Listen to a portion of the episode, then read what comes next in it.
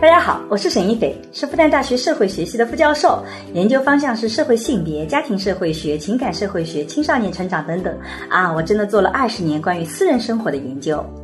你好，我叫商建刚，我是一名法律从业者，我曾经是一名律师，现在是一名法官，我做法律工作二十年了，很高兴参加今天的节目。我们也是结婚二十年的夫妻，我们将会一起主持这档由新事项光之来处出品的播客。在这档节目中，我和沙老师将会以男女不同的视角解释这个时代的爱情问题，从社会学和法学的角度探讨与亲密关系、婚姻家庭、社会性别相关的热点事件。那也会参插一些我们轻松的夫妻的日常聊天。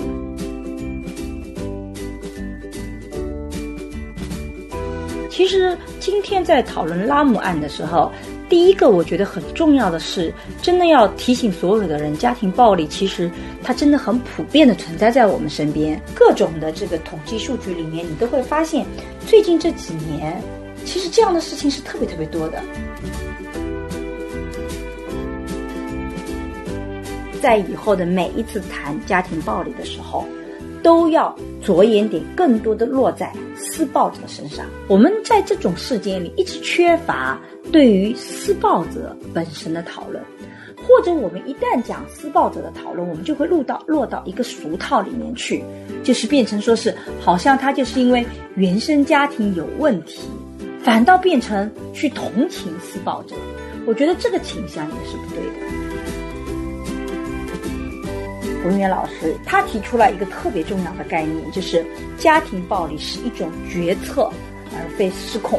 就当一个男的他决定把他的手伸出来的时候，嗯，他不是因为情绪让他伸出来，嗯而是因为他自己决策了，他要伸出来。对，它不是一种情绪失控，它是决定我是可以打你的。大家好，我是沈一菲。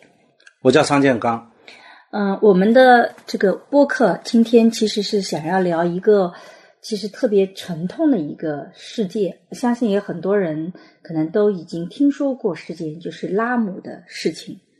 拉姆是一个是吧？是一个其实在这个事少数民族的姑娘，对，其实，在这个事件发生之前，我还真不知道拉姆，你应该也没有关注过拉姆吧呃？不知道，嗯，我简单听地说她是一个抖音网红。我先简单的把这个事件给大家稍微理一下啊。这个两零二零年九月十四日的晚上，拉姆在家中直播的时候，被前夫唐某用汽油焚烧，重度烧伤，病情危重。除了烧伤以外，拉姆身上还有六七处的刀伤，额头上的伤处深可见骨。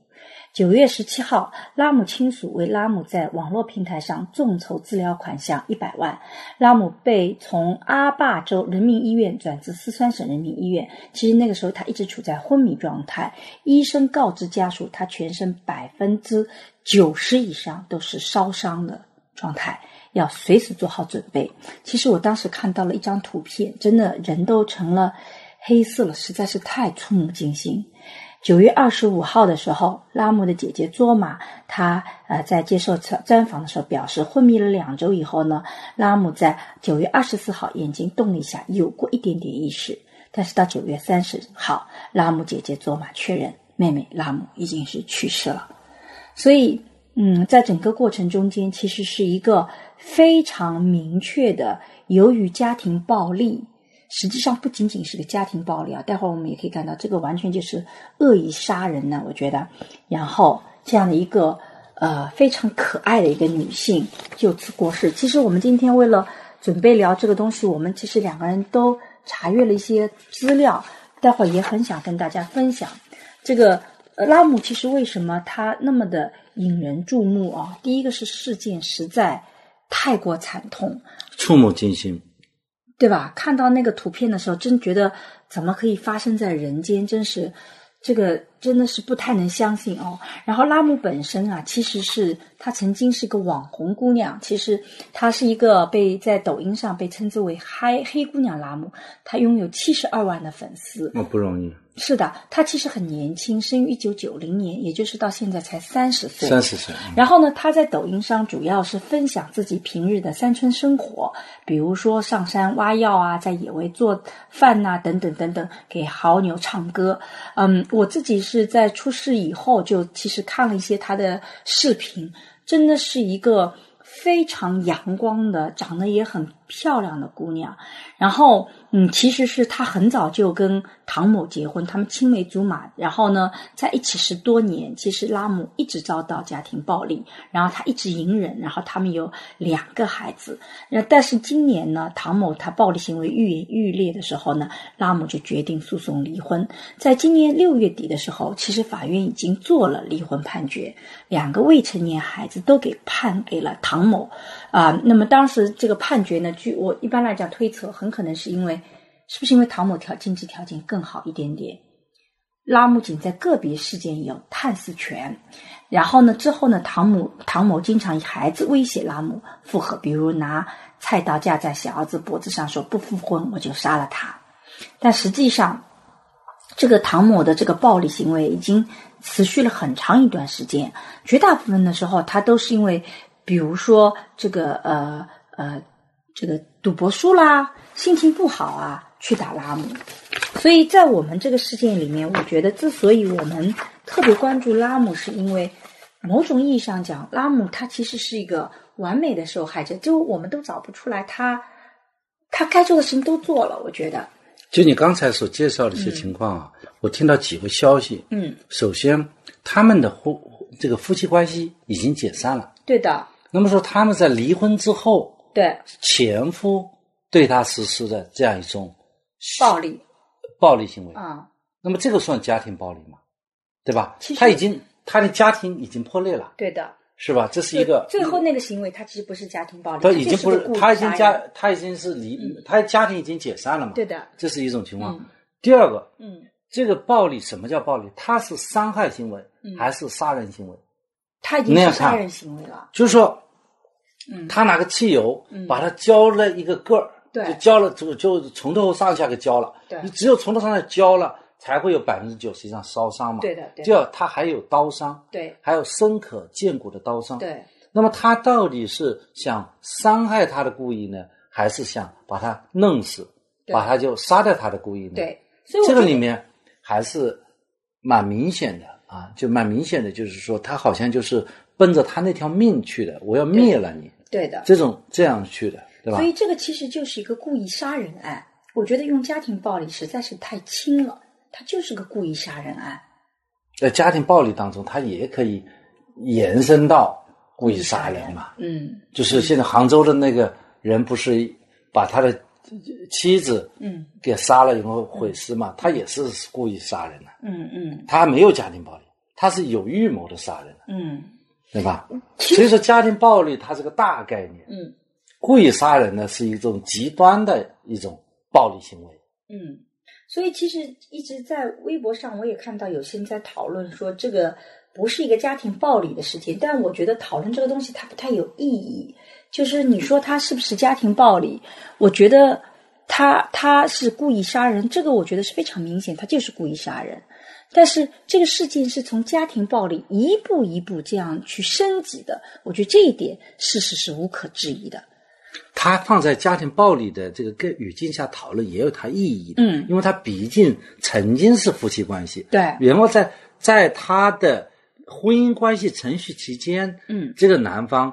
也对这个女方实施了暴力，嗯比方说打她，或者说一种、呃，以由于自己心情不高兴，嗯而这种不高兴呢，不是由于女方引起的，是由于自己什么打牌、上网打牌，嗯打输了这些原因嗯所导致的，嗯啊，实施暴力，对吧？嗯最后演化成这个一种啊、一种杀杀呃故意杀人的一种行为，嗯它是有可至少这行为有它的延续性吧，嗯比方说，他杀人的动机是什么呢？嗯就希望他复复复婚。婚嗯如果你不复婚，我就毁了你，我就灭了你，嗯对吧？当我不能拥有你，嗯。我就消灭你。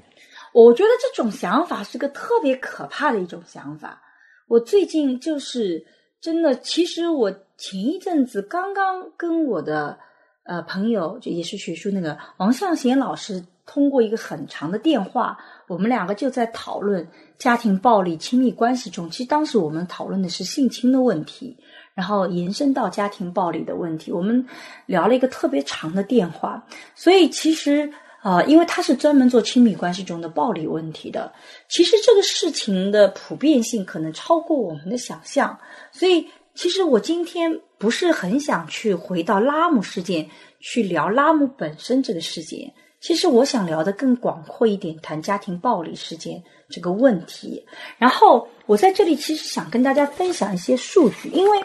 很多人告现在的感觉是说，家庭暴力只发生在非常偏僻的农村啊，它比例很小啊，是少部分脑子有问题的人才有的事情。但是实际上，我们这边的统计数据来看啊，真的它可能比我们想象的要更多。比如说，第一个，我们可能在各种的这个统计数据里面，你都会发现，最近这几年，就是其实它发生的其实非常普遍。比如说最早的时候是疯狂英语的李阳的，李阳对，对吧？你还记得吧？当时的打家他的暴外国老婆是吧？对，然后对前一阵子他们还又复婚了，所以你知道这个家庭暴力的案子有的时候特别的复杂。然后呢，是到后面我们有最近最近这这今年就蒋劲夫又再度有暴力的事件发生，然后雨牙那个案件，其实雨牙案件我专门当时还写过一些文章去。回应这个事情，其实你会发现哦，如果你稍微关注一下，你会发现这种家庭暴力事件非常普遍。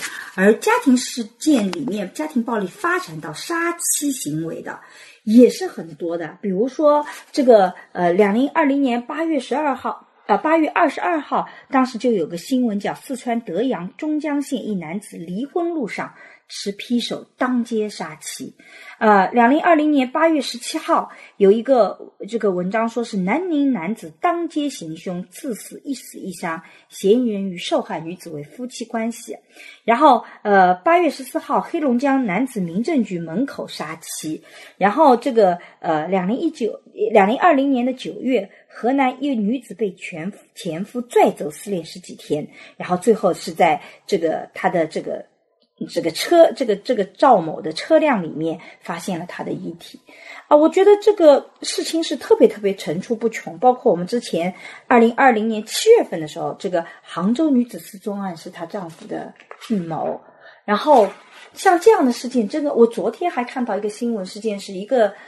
这个男性他开车撞了女友，或者已经是前女友，然后就又开回来碾压一遍。如果不是旁边有一个老人在那里面拍打车子的话，他还得回哎，是不是还有一个人在国外把他那个怀孕的妻子推下山，对最后还没死啊？对对是有对，这样一件事吗？是的，我觉得这个事情和家庭暴力其实没有关系啊。嗯，他这些人就是有他有基于其他的目的。我们是不是把这个事情捋一捋？是这个我们的反家庭暴力法当中对暴力、家庭暴力做了个定义啊。嗯。他我说们先讨论一下什么叫家庭暴力。家庭成员之间，嗯家庭成员之间，嗯其实这个拉姆这个案子已经不是家庭成员了，嗯家庭成员之间以殴打、嗯捆绑、嗯残害、嗯，残残伤残嗯害就是害人害命嗯，限制人身自由，嗯以及经常性的谩骂、恐吓嗯等方式实施的嗯精神伤害嗯和身体伤害行为。嗯，残害，他这个就属于残害啊，残害这也属于家庭暴力的范围。对，在我们学术上，我们对于家庭暴力的这个界定，其实要比这个呃法律上界定的还要更宽泛一点。我们在学术上觉得不仅是有这些东西，你这里刚刚讲的是身体、精神的伤害，我们在学术上还包含了经济上的这个这个这个经济制裁，经济制裁就把所有的经济都就是把你就就你没有经济权，然后他把你就隔隔隔离在一个小的空间里，你都走不出来，限制人身自由呀、哎啊限制人身自这由。已经是积极行为了。对限制人身自由是一种暴力啊，嗯，但是不能让你买包，算不算家庭暴力？ 那个，那那应该，我觉得你如果如果你不让我买包，我会觉得你，但我也不要买包。但如果你不让我买书，我就觉得这个是个暴力。就是说经济制裁，嗯，经济制裁不属于家庭暴力。在法律上是不属于，对不对，这个观点我是同意的。所以其实我们这个还是回到家庭暴力本身，我觉得杀妻案它其实几乎没有，我我自己一直不知道怎么去讨论这个杀妻案，因为你真的有的时候就遇到这种丧心病狂的，老有人问我说怎么去识别这些有这个暴力的，啊，我或者说有一个天生犯罪人的概念。对吧我我自己啊有些人他如果能够识别得出来，那么这个逻辑就是一个叫天生犯罪人的。对，你要提前通过一个识别系统，把那些杀妻之人全把它识别出来，嗯啊，让他妻子离开他，啊或者说要让这些人不能结婚，嗯那这个社会不就把这个问题解决了吗？嗯但实际上这是错误的观念，嗯就是说一个人他不是天生的就会去杀妻的，嗯它是有种种的因素，它的可能有原生家庭的原因，嗯可能有他成长的原因，也有他这个这这所谓激情啊、急性的原因、嗯啊，种种原因所导致的各种各种主客观因素、偶然因素所形成的嗯这么一个暴力事件。是的，哎，你刚才讲的这个问题，就不是有部电影叫《不要和陌生人说话》吗？对呀、那个就是家庭暴力，是我小时候的阴影啊。它其实它算是我小时候的阴影你，看过那个电影吗？看过啊，以至于我就一直觉得冯远征每次看到他冯远我就觉得征嘛对呀、对呀、啊他是不是就搞家庭暴力？他他不不是冯远征搞家庭暴力，冯远征从来没有家庭暴力，不就他的演演的那个个角色啊，我叫我什讲的么是 那个角色叫什对么？， 就冯那远个角征演的那个角色嘛，对是不是长得像他那个样子的人，就就是一又个瘦，眼睛又狠，对吧肯定？不是在啊外面对别人很友善，回到家就会打老婆那。冯远征本身他是个好丈夫，他不打老婆，没，错，因为他演员本身，嗯他把这个形象演得嗯深入人心，对就记住了他那个形象对就是容易打老婆的，但是这是一种错误的观念，对对吧？对嗯这是一种错误的观念啊！跟冯远征叔叔说，他演得很好，对对是不对是对？嗯对吧？从长相无法判断谁是对对有暴力倾向的人，对吧？家庭当中也是不会的，比方说，我爸爸小时候的确嗯打打过我的，对的，但我拒绝我我拒绝一切暴力，对的我我觉得一切暴力都是不对的，对的，对吧？嗯，这个观对点吧很好，只要你敢实施暴力，你就输了。嗯啊，因为说明你已经除没了有除了体力上的优势，他没有这是任何你说的话呀。对， 这除了体力上的优势，你已经没有其他的可以去征服对方的任何方法方法了。，对你既对吧不能让别人就来像两个欣赏国家打仗了，对就说明谈判失失败了嘛， 对对啊对对吧？嗯所以就打仗了嘛。对，对吧所以假设你说我们去教大家怎么识别，这其实就意味着，假设你被打，你首先犯了第一个错误，你怎么选了这样一个人？就是说，比如说有的时候我们会批评一个受害者，你应该做什么什么，你没有做，比如说你应该离开他，你没有离开他，那你那个你你应该不要和陌生人说话，嗯对你你就去说说话了，，你看这个其实很可怕的一件事情，对吧？你应该今天穿的不要那么暴暴露露，结果你你穿暴露了，对，但是我讲的第一点就是说，假设我们去问怎么能去识别这个人，其实前提是说我其实是有能力，我被害者是有能力去识别这个人是。什么样的人是是吧？实际上，我们两个聊下来是没有这个能力的。拉姆不跟那个丈夫结婚的时候十七岁，我看青，梅竹马而，且我看了那个说人明他们的，原来是有感情基础的。我看了那个人的长相，唐某的长相不是那种看起来还蛮。蛮清秀他的，蛮清秀的，所以其实我们是没有能力去识别的。作为专家，我也从来没办法给到你方案，说什么样的人他一定就是不家庭暴力的，什么样的人他一定家庭暴力的啊，对吧？我我觉得你刚刚举了你自己的例子就特别好。那我小时候我妈也打我的，但我们家庭就是家庭暴力零容忍，对吧？我偶尔有的时候我还会觉得女儿小时候我会有点忍不住你体罚对体罚不我叫可能家庭暴叫力做，体罚，家庭暴力它是要一种持续性的、经常性的。对的，嗯那你真的就是从来没有对孩子，包括对我有过任何，我就觉得你你从来没有过那种想把手伸出来的这个冲动吧。所以我觉得并不是说那个，所以我们第一个是首先要明确，其实我们没有办法判断谁一定是施暴者。对我们讲这个问题核心是嗯，不要要求受害者让他去做一些动作、对行为，或者说去预防被暴力。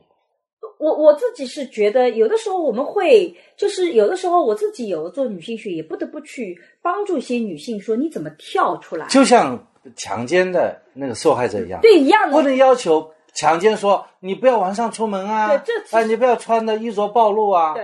对吧？对吧？你自己也要注意安全呢、啊对你不要和陌生人去那个一块出去吃吃饭呢、对的。对对，这些都是不对的。而我们每次到这个题目的时候，其实就是有一个背后的一个逻辑，就是说，假设你自己做的够好，你就可以避免你这就种可以事情，避免；嗯假设你做的够好，你就可以去跳出来。但实际上，这个跳出来真的不是靠他自己的力量就能跳出来的。我这几年来一直在强调社会支持体系的建立。我有一次做一个讲座，到某一个行业协会去做讲座，我有一次挺受伤的。我我是第一个发言的，我就讲，如果我们因为我那个行业协会里面都是这个行业里面非常厉害的女性，做到这个行业里非常好的那个地位的，我就说，如果我们有了话语权，其实我们要为行业里面这个行业里还处在这个行业比较底层的女性去说话，给她们创造。更好的条件，让她们能更顺利的成长起来。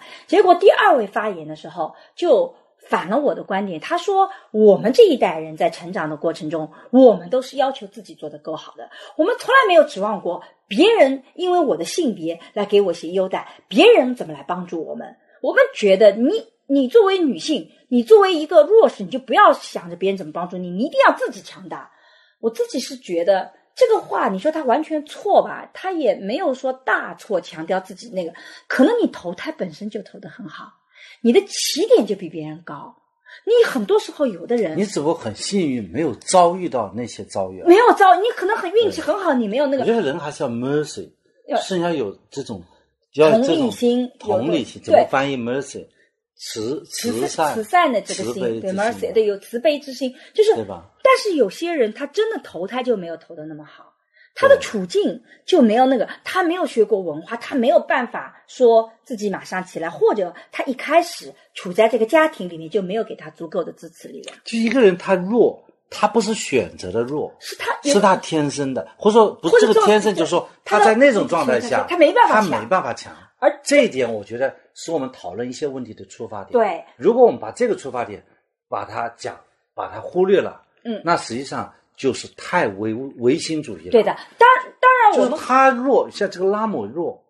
他没办法，他生活在这样的家庭。对你看，他他没有哥哥，他只有个姐姐，对姐对吧姐也被打了以对吧后也不敢那他个一个爸爸，他对爸爸也被打了。对的，如果说他有个妈妈哥原来可以帮他去出那个，但他妈妈又比较就出气，妈妈可以去训女婿，但妈妈又死的比较早。对，你怎么能够要求他呢？对，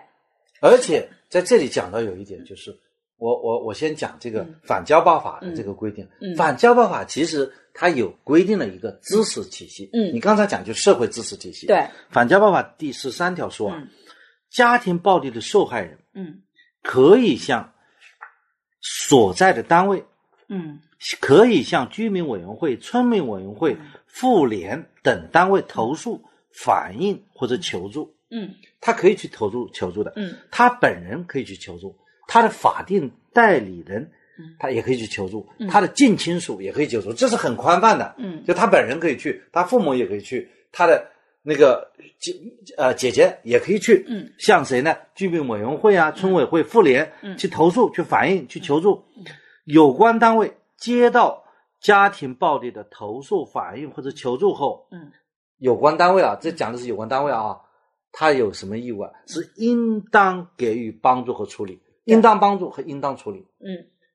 他有没有帮助？他如果没有帮助，怎么办？嗯就违法了对。法律上讲到应当的事情，嗯就是说你必须要做。嗯，我当然是觉得作为个体，假设你是那个人，你是应该要鼓励自己怎么起来的，你要自己要坚强，这个没有问题。但实际上，一个人要靠自己的力量完全站起来，你在吃不饱的时候其实是很难的，你得首先有，其实身边那些人给你一些支持力量，这个特别特别的重要。那我们是在聊天的时候讲到，就是说陌生人的大吼一声，嗯对路见不平一声吼，对是吧？该出手时就出手。所以其对吧实反家庭暴力法出来以后，呃，两零一六年的时候，我自己印象特别深刻。当时参加很多会议，我们是特别欢欣鼓舞的，因为这个法其实是在全世界都还比较先进的一个对法我。们中国的法都很先进，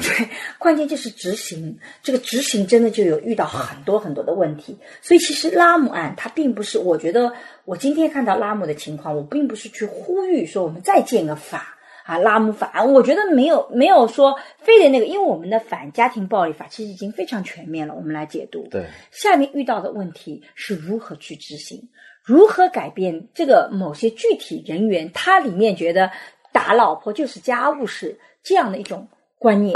怎么能够更好的提供社会支持体系？我觉得那个是今天的一个讨论的一个重点。是的。嗯，但是我我其实今天谈这个拉姆案的时候，我其实特别想走一个转型，就我并不想去讨论拉姆本身啊有什么问题，受害者我们怎么做才能去避免？其实我们刚刚也谈到，其实我特别想聊聊，我们在这种事件里一直缺另外一个声音，就是缺乏对于施暴者本身的讨论。或者我们一旦讲施暴者的讨论，我们就会落到落到一个俗套里面去，就是变成说是好像他就是因为原生家庭有问题啊，所以呢，呃，他就施暴了，反倒变成去同情施暴者。我觉得这个倾向也是不对的。我在这里面其实是觉得，在讨论施暴者的时候，有几个误区其实是非常值得提出来的。就我们老想象这个家庭暴力啊，他就是被气的不行了，然后他情绪失控了那个，我觉得这个是个特别大的误区。我觉得一定要提出来的一个点是，这个冯源，我觉得哎，我要把冯源的身份讲一下。冯源老师是原来的反对家庭暴力网络组织的这个负责人，北京唯平妇女权益机构的共同发起人。冯源老师他提出了一个特别重要的概念，就是家庭暴力是一种决策。而非失控，这个是一个非常真知灼见的。我觉得我们在以后的每一次谈家庭暴力的时候，都要着眼点更多的落在施暴者身上。如果他是情绪失控，他就变得无解，就你没有办法控制情绪，我失控了，我怎么办？其实不是的，它是一种情绪性，它不是一种情绪失控，它是决定我是可以打你的这个决策。非常重要，所以要破的是那个决策的逻辑。我们谈很多社会支持体系，谈它谈的谈它暴力以后的代价，其实要做的就是让他的决策发现这个成本很高，要改变这个概念。如果你把它理解为情绪失控，那就可以想象说他在单位里面啊被人家欺负了，他也会情绪失控。但实际上，我们在大量研究里发现，很多在家里打老婆的人，他在外面表现的像老好人一样的，人家怎么欺负他，他都没有声音的。他情绪再怎么不好，他都不会失控，因为他知道打别人代价很大，打老婆没有代价。所以我，我我自己是觉得这个第一点，就我们得破除误区，你不要原谅他，觉得他是情绪失控，你一定要清首先清楚的知道，他不是个情绪失控的问题，他是个决策。他在决策打你的时候，他有好多不同的考量因素，咱得把这个东西去解构出来。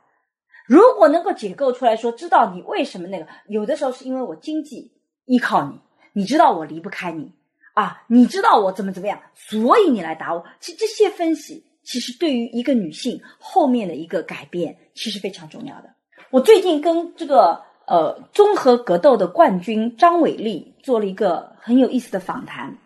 我觉得她有一个非常改变我的一个概念。就很多人都会觉得她因为格斗冠军，所以会担心那谁娶了你做老婆，那你不就会啊打我一顿吗？对吧？她说这个是完全的误区。就是因为他们是运动员，所以他比如说他在很愤怒的时候，他是在很生气的时候，他常常是大哭一场，他的情绪宣泄跟所有人是正一样的，就哭一场。他说：“我这个拳头其实只用在职业场所，我在别的场合里是绝对不会去用它的，因为我知道我这个拳头出去是多有力量。”所以他说，拳头出去它不是个情绪失控的问题，跟情绪失控没有关系。而是你在看待这个事情的时候，你把它看成是个什么方面，在他眼里，这个就是一个我去职业的一个生涯。如果我今天情绪失控了，我怎么办？我哭一场，我扔枕头，我都不会做这个事情。所以他说，你的情绪表达是那个的。你这个例子呢，恰恰证明啊呢，嗯打人呢，他不是一个情绪，而是一个决策。嗯就当一个男的他决定把他的手伸出来的时候，嗯他不是因为情绪让他伸出来，嗯而是因为他自己决策了，他要伸出来。对，所以我们刚我们要讨论的是如何让他的决策成本变得更高。所以我们刚刚为什么一开始就谈社会支持体系？为什么要让他的离婚孩子都要归被打那一方？就是因为增加你的决策成本。你这一拳出去哦，你的代价很大哦。所以我们通过这种方式让他的决策成本变大。对，就这么干。我在这里重新想讲的是，这个社会支持体系它的重要性在于哪里？就是使得我们这些弱小的、无助的人，他有跳出来的可能性。他不见得一定跳，他也可能继续待在里面。但是你这个支持体系搭建好了以后，它有跳出来的可能性。我讲两个很重要的一个个案啊，就是以前有一个我自己以前就我们经常在在家庭暴力的时候，经常问他为什么不离开这个人，对不对？世界这么大嘛，你为什么不离开？然后呢，网上有一个哈佛大学毕业的女性精英哦，在美国，她整个分享了她整个的历程。他是为什么离开不了？他那个不离开不是一个主动选择的不离开，其实是因为他的社会支持体系被完全割断。就这个男性会非常有意识的把可能支持你的人全部给排除了，就像拉姆案件里面，他把姐姐给打了，把那个就你可能支持你，其实都是把他排除在外面了。所以呢，他处在非常孤立的状态。他其实是被恐吓在一个空间里，他害怕的那个恐吓。你要知道，杀妻案那么多，他不是说杀你，只是一个嘴上说说，他是真的有可能实施的。所以，很多的女性之所以不能离开，不是她主动选择不离开，她一定是有一个比较麻烦的事情，或者被恐吓，她无法离开。如果没有社会支持体系，那即使是哈佛大学毕业的，他也没有用。你讲的这个社会支持体系是太重要了，嗯，就是说，如果有这个社会支持体系，嗯，这个受害者他就不能有决策权呐、对他不想离开也得要离开。比方说，我们俩在美国、嗯嗯去了以后，嗯这个朋友们给我们一个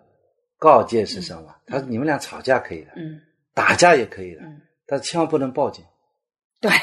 如果有报警，嗯警察来了以后，警察必须带走一个人。对。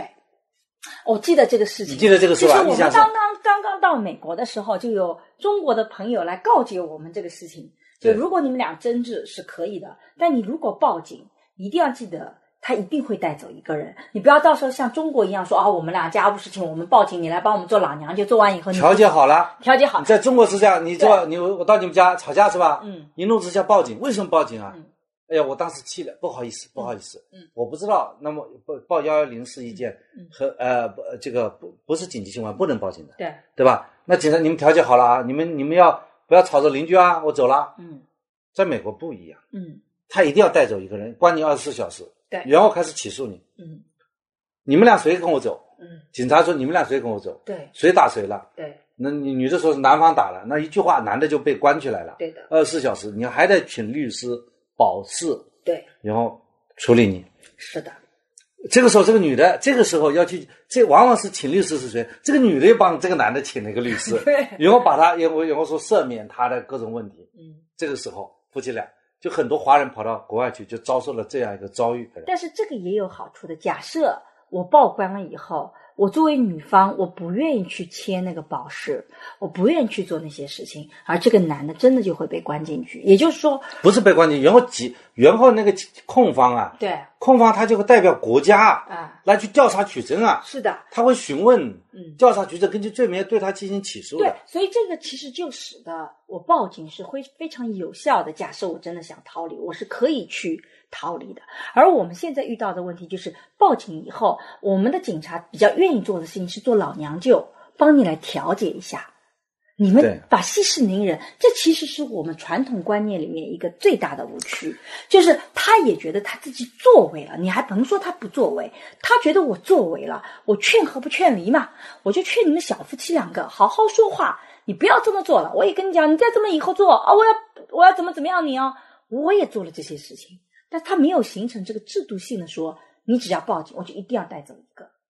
哎，我我觉得啊，这个啊，其实上海哦、做的其实还是非常好的。我自己当时在两零一六年的时候，其实参与了整个在上海当时呃这个反家庭暴力法落地到上海的一些细节。我们当时我记得印象特别深刻，我们开了跟呃跟跟跟派出所、公安局，然后检察院，其实当时上海市妇联组织了很多专家跟几方的。这个人员开会去讲家庭暴力的事件是怎么一回事，因为当时还有人身隔离令啊等等的，到底对怎么操作？其实，在上海我们开过好多次会，其实很多人可能不知道这个法律本身出来真的嗯我要很艰介难，绍一下，这个非常艰难的，其实出来，我们真的是我自己在两零呃零二年学女性学的时候，就已经有一个叫反家庭暴力的项目。我在零零二年的时候就已经系统的学到了反家庭暴力的很多东西。这个法律一直到两零一六年才出来，这个中间真的有大量的。人在为此而努力，然后呢，做完这方面努力以后呢，觉得最根本的还是要使得家庭暴力不发生，所以去推家庭暴力、反家庭暴力法，对，真的是做了很多很多努力。然后执行的时候，每一个地区都要有落地。那么上海在落地的时候，我我们就做了很多的细则。然后我我参加了好几次会议，就是我作为女性学的研究者，去跟呃公安系统的、检察系统的去讲这个背后的逻辑是什么。我觉得其实这些都是需要非常细致的工作去落实下去的，因为对于派出所来、公安局来讲啊，他也有他的困惑。举个例子来讲，他们也讲了说，我到了那个家里去，我真要把谁抓走，把她老公抓走了，这个老婆就说了，我叫你来是帮我来处理问题的，而不是叫你把他带走的。这个老婆反过来，他们两个又成为一伙了，所以他就说了，我们怎么办呢？所以我们要去跟他们去沟通，说你遇到这种情况怎么办？其实，在基层也遇到些问题，所以这个背后其实是个非常细致的，要把这些细致工作做要做到位，它其实很花时间精力，但是的确需要但。我们的反家庭暴力法第十五条是这样规定的：公安机关刚才讲的是有关单位，他要做的是嗯帮助和处理。嗯公安机关他是该怎么做呢？嗯公安机关接到报案以后啊，嗯应当要出警。嗯你一报案，你打幺幺零说老老公老婆打人了，嗯警察肯定要来的，这一点我们做的啊还是可以的，可以的。嗯，出警还是及时，出第警二是及时要的制止家庭暴力，就来了以后你不能打了啊，制止家庭这暴个力。也嗯能做到。对吧，然后按照规定调查取证，嗯调查取证就是说协助验伤，嗯，啊，就做这些事情。对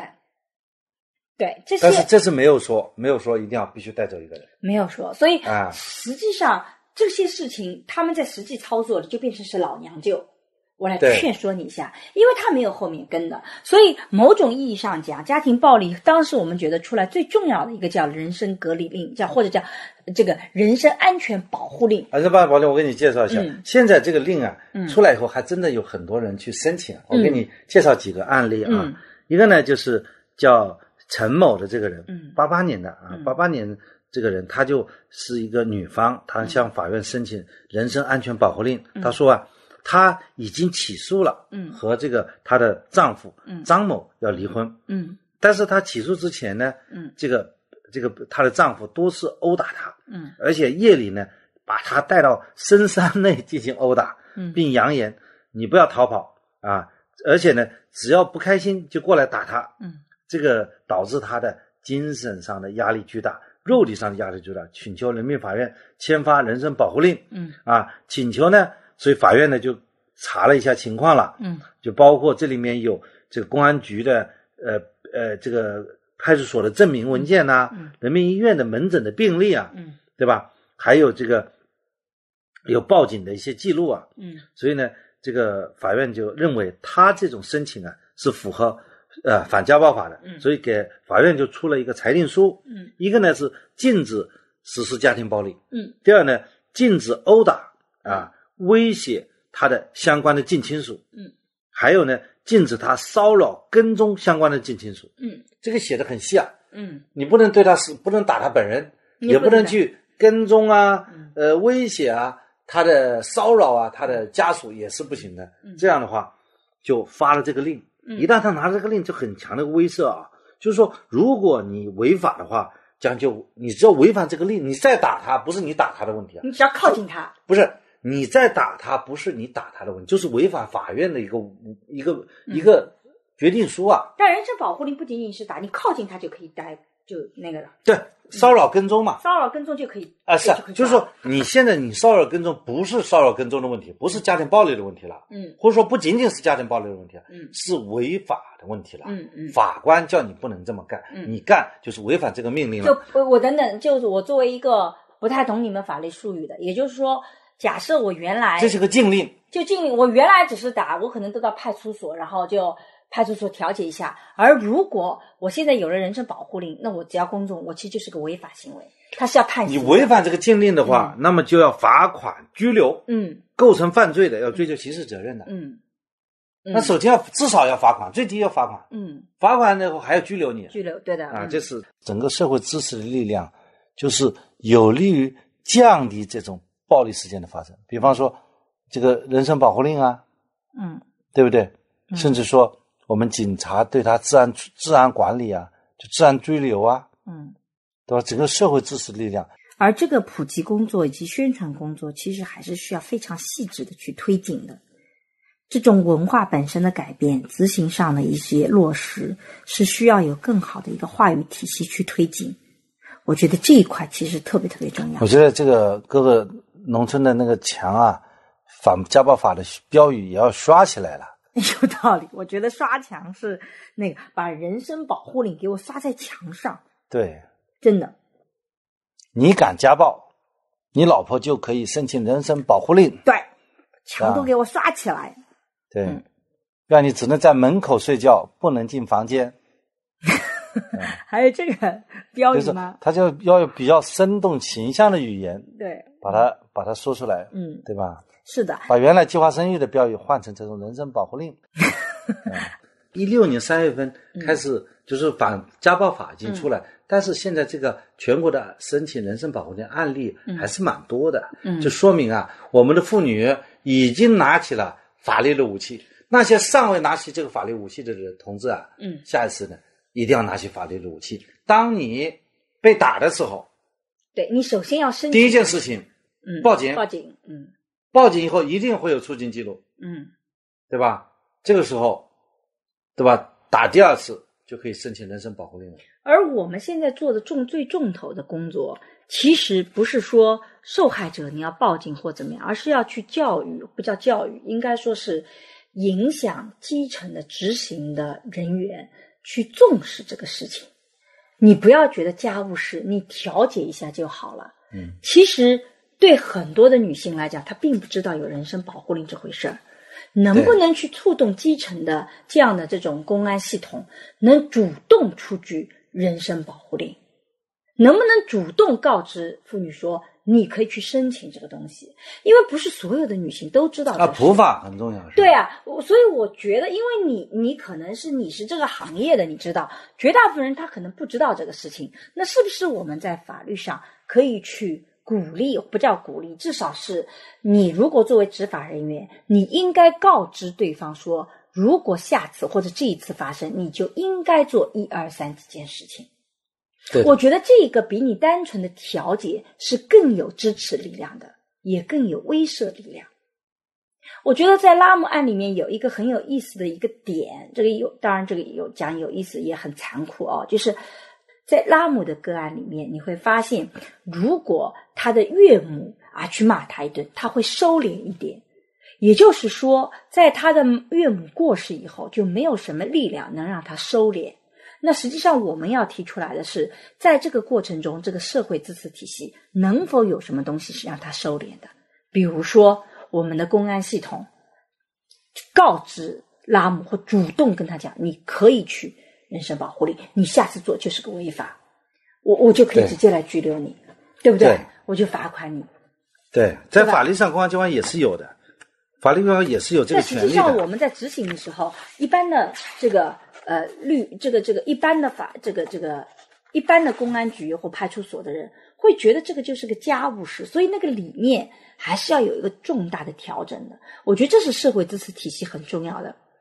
对，你你他这这个个他因为有个程度啊，嗯比方说家庭暴力情节较轻的，嗯依法不给予治安处罚的，嗯有公安机关对加害人给予批评教育，嗯，或者出具一个告诫书对，啊，给你出份告诫书。嗯这个如果是啊，这个比较严重的话，嗯就可以要要进行处理了，对。对吧？嗯，还有一个第二个，我觉得在法律上是可否有这样的一个支持体系，我们来讨论哦。就是由于在我们在做家庭研究暴力的时候，很多的时候被打一方常常是在夫妻关系里处于经济相对弱势的这一方，更容易被打。假设这个女方很有钱，男方很穷，男方就算五大三粗，他都不会打这个女方的。常常打是因为女方处在经济比较弱势的地位，但是呢，为什么处在经济比较弱势的地位的女性更容易被打呢？是因为如果这个女性要离开这个男性，她很可能带不走孩子，孩子会成为这个最大的牵累。也就是说，我们今天在判离婚案的时候，考虑孩子的成长环境，更多考虑的是经济条件。那么，是不是可以？因为我们自己也会清楚的认识到，如果他打老婆，他很可能也会打孩子。哎，对打孩子来讲，一个有钱的爸爸跟一个贫穷的妈妈，你想想看，如果我是孩子，我是愿意跟妈妈还是跟爸爸呢？我是愿意跟妈妈的，而不是跟爸爸。所以现在的很多时候制约很多女性，像拉姆这里也有的，她带不走孩子，因为男方经济条件更好。能否我们把反家庭暴力法再往前推一步，或者说我们在离婚案里面有更多那个，如果你是家庭暴力的实施者，你就自动孩子的这个监护权、抚养权，就判的时候就是判给女方，判给。被呃不是说错了，不是判给女方，判给被打的那一方。然后我们可以要求打的那一方在抚养费上能够有倾斜。推哎，你这么说，法律呢还真可以向这方面去解释。我为什么你有暴力倾向？嗯你不适合于对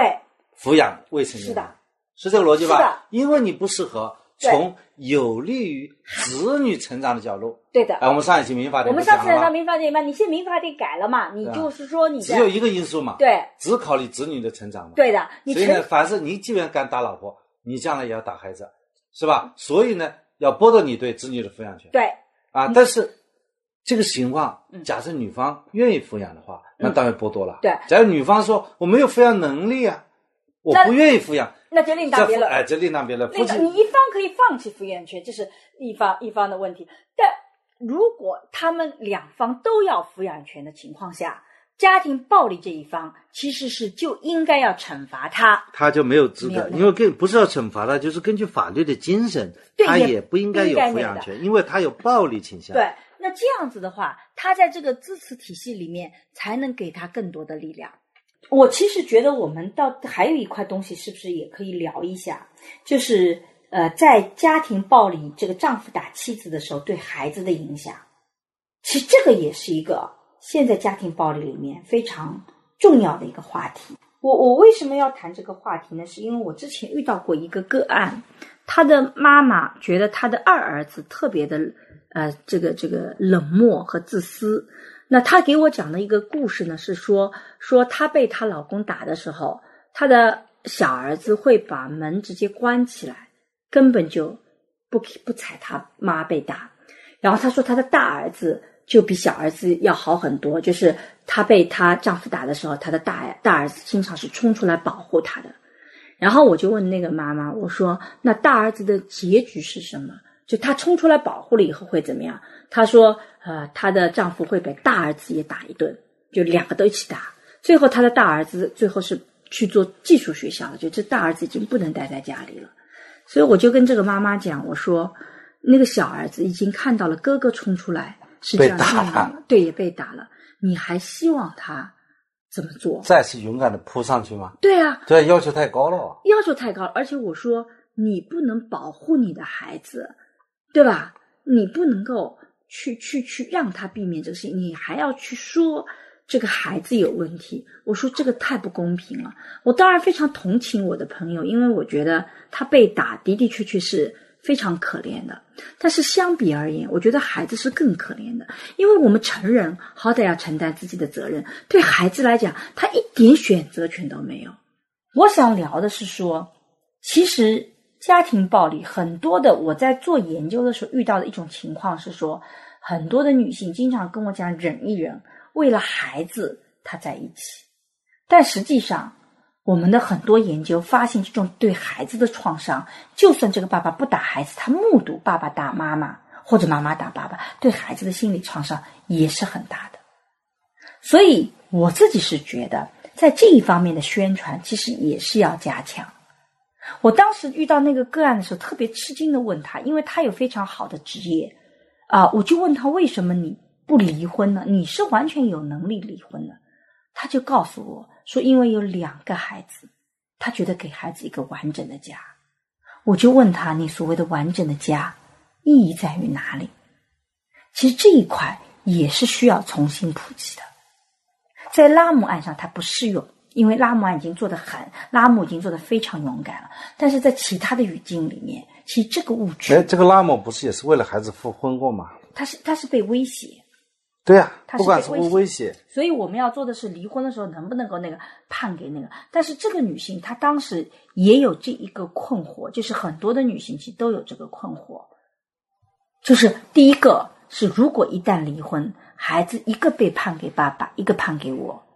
我哪一个都不放心留给我的丈夫。所以说我们刚才讲的就是社会知识体系，对没有讲家庭知识体系。好，第二块我觉得还要建立的就是个庇护制度。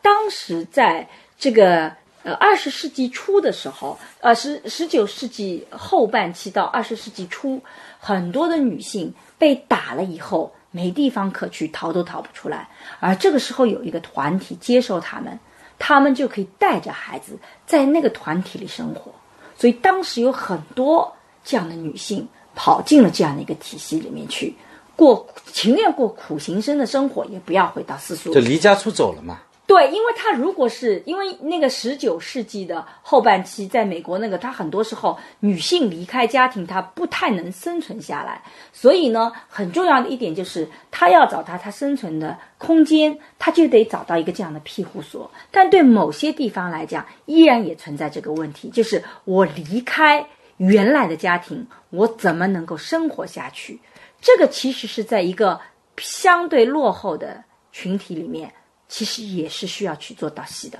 我们其实都已经是啊没有这个问题了，但是实际上这个问题依然是很重要的。所以社会支持体系的第二步很重要的就是怎么去解决这个问题。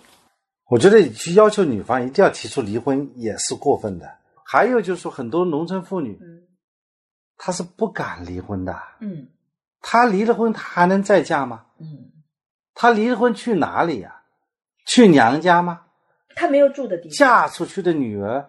就是泼出去的水啊！哎，你这么越讲，我就越绝，越来越绝望了。这个就涉及到一个整体大环境的改变。为什么在农村地区，这个更多爆发家庭暴力？其实就是因为在男性打老婆这个事情上，他这个决策下起来很容易。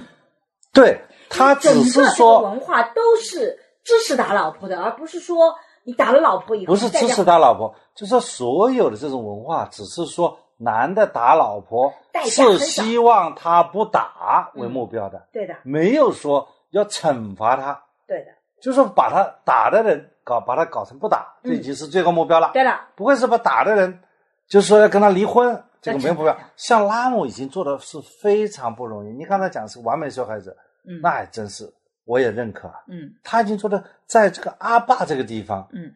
他要去提出离婚，嗯。那真是太需要勇气了。嗯，如果在相对来讲不那么发达的地区，其实这个工程量会更大，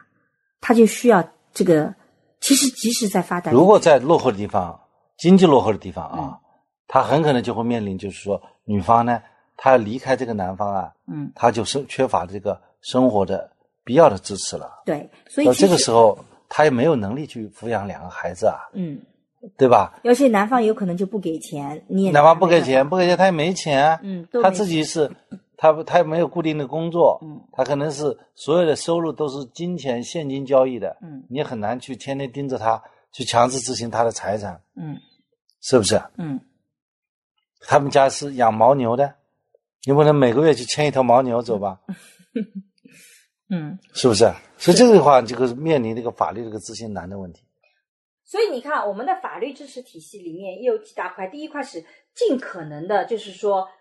就其实人身保护令是可以多，因为它不伤害第三方，就我只是让你不要去伤害他，我也没有损害你的利益，你可以自由的行动。所以我觉得人身保护令其实是应该多发，没有什么大问题。我自己的理解啊，就那个的，就掌握从宽吧。掌握从宽嘛，你别那个觉得这个发了就那个的，这是掌握从宽。第二个，我觉得很重要一点就是要让暴力的这个代价要一定要变得更大。你现在暴力的代价实在太小了，而且打完以后孩子还归他的，你说这个事情怎么处理啊？所以如果你打孩子啊，有人是提出来什么到单位去那个怎么，我觉得这些都不是解决方案。为什么？因为公共领域跟私领域之间还是有界限，单位又不能够去处理这个人，我觉得这是有问题的。但是我觉得。你既然打孩子，一方提出这个被打者提出离婚，然后要求抚养权，你打的人就得应该要付出代付出价。代价，只有这样子，它才能够形成一定的威胁作用。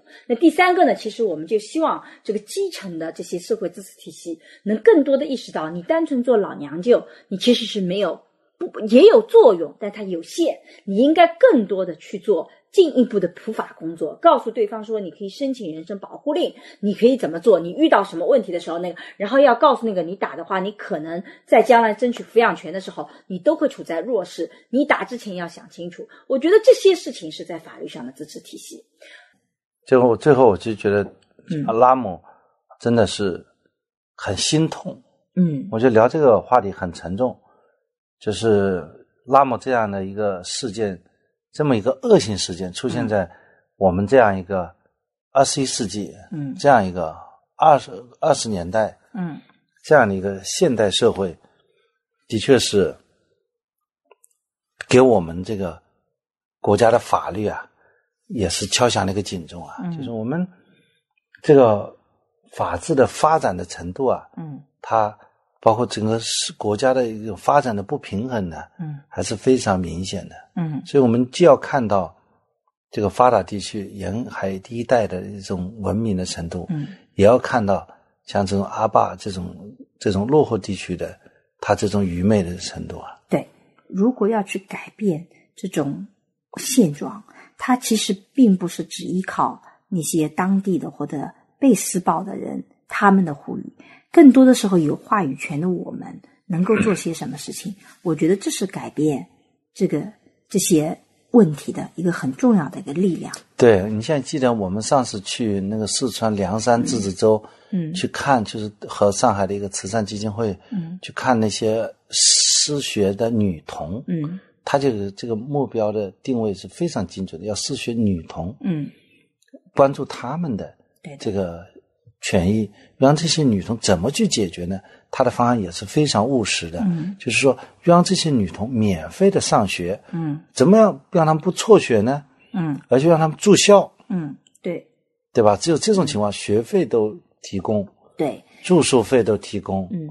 啊，其实甚至衣服、服装也提供。对，那么这样做到，只有做到把这个工作做到这样一个定位，嗯才能够保证或者说是不女孩子不失学，嗯否则父母说我家里还失去了一个劳动力了，对一个小孩子十几岁可以劳动了，嗯那么所以说工作要做的非常细，嗯才有可能起到一定的效果。是的，所以这一块其实是下一个阶段其实需要去跟进的一个很重要的事情，因为我觉得像拉姆这样子，实在是真的是这样的生命不应该被消失掉，所以他的这个悲剧其实提醒我们，可能我们要做的事情还是非常非常多的，我觉得。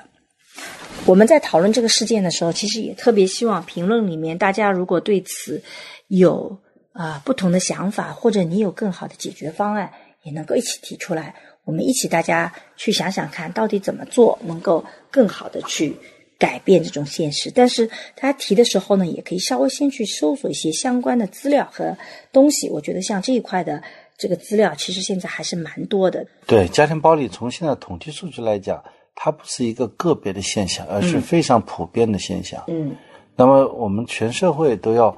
创造一种氛围，对家庭暴力零容忍。嗯，好，我们今天就聊到这里，我们下期再见，拜再见拜拜。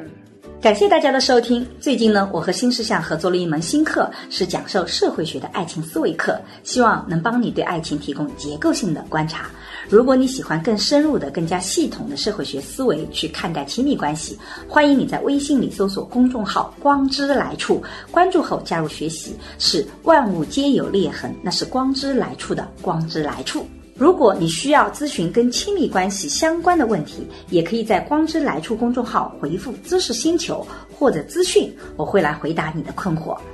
爱情是勇敢者的游戏，祝你敢于用理性去建构和相信亲密关系。谢谢大家的收听，今天就到这里，我们下期再见，拜拜。下期再见，拜拜。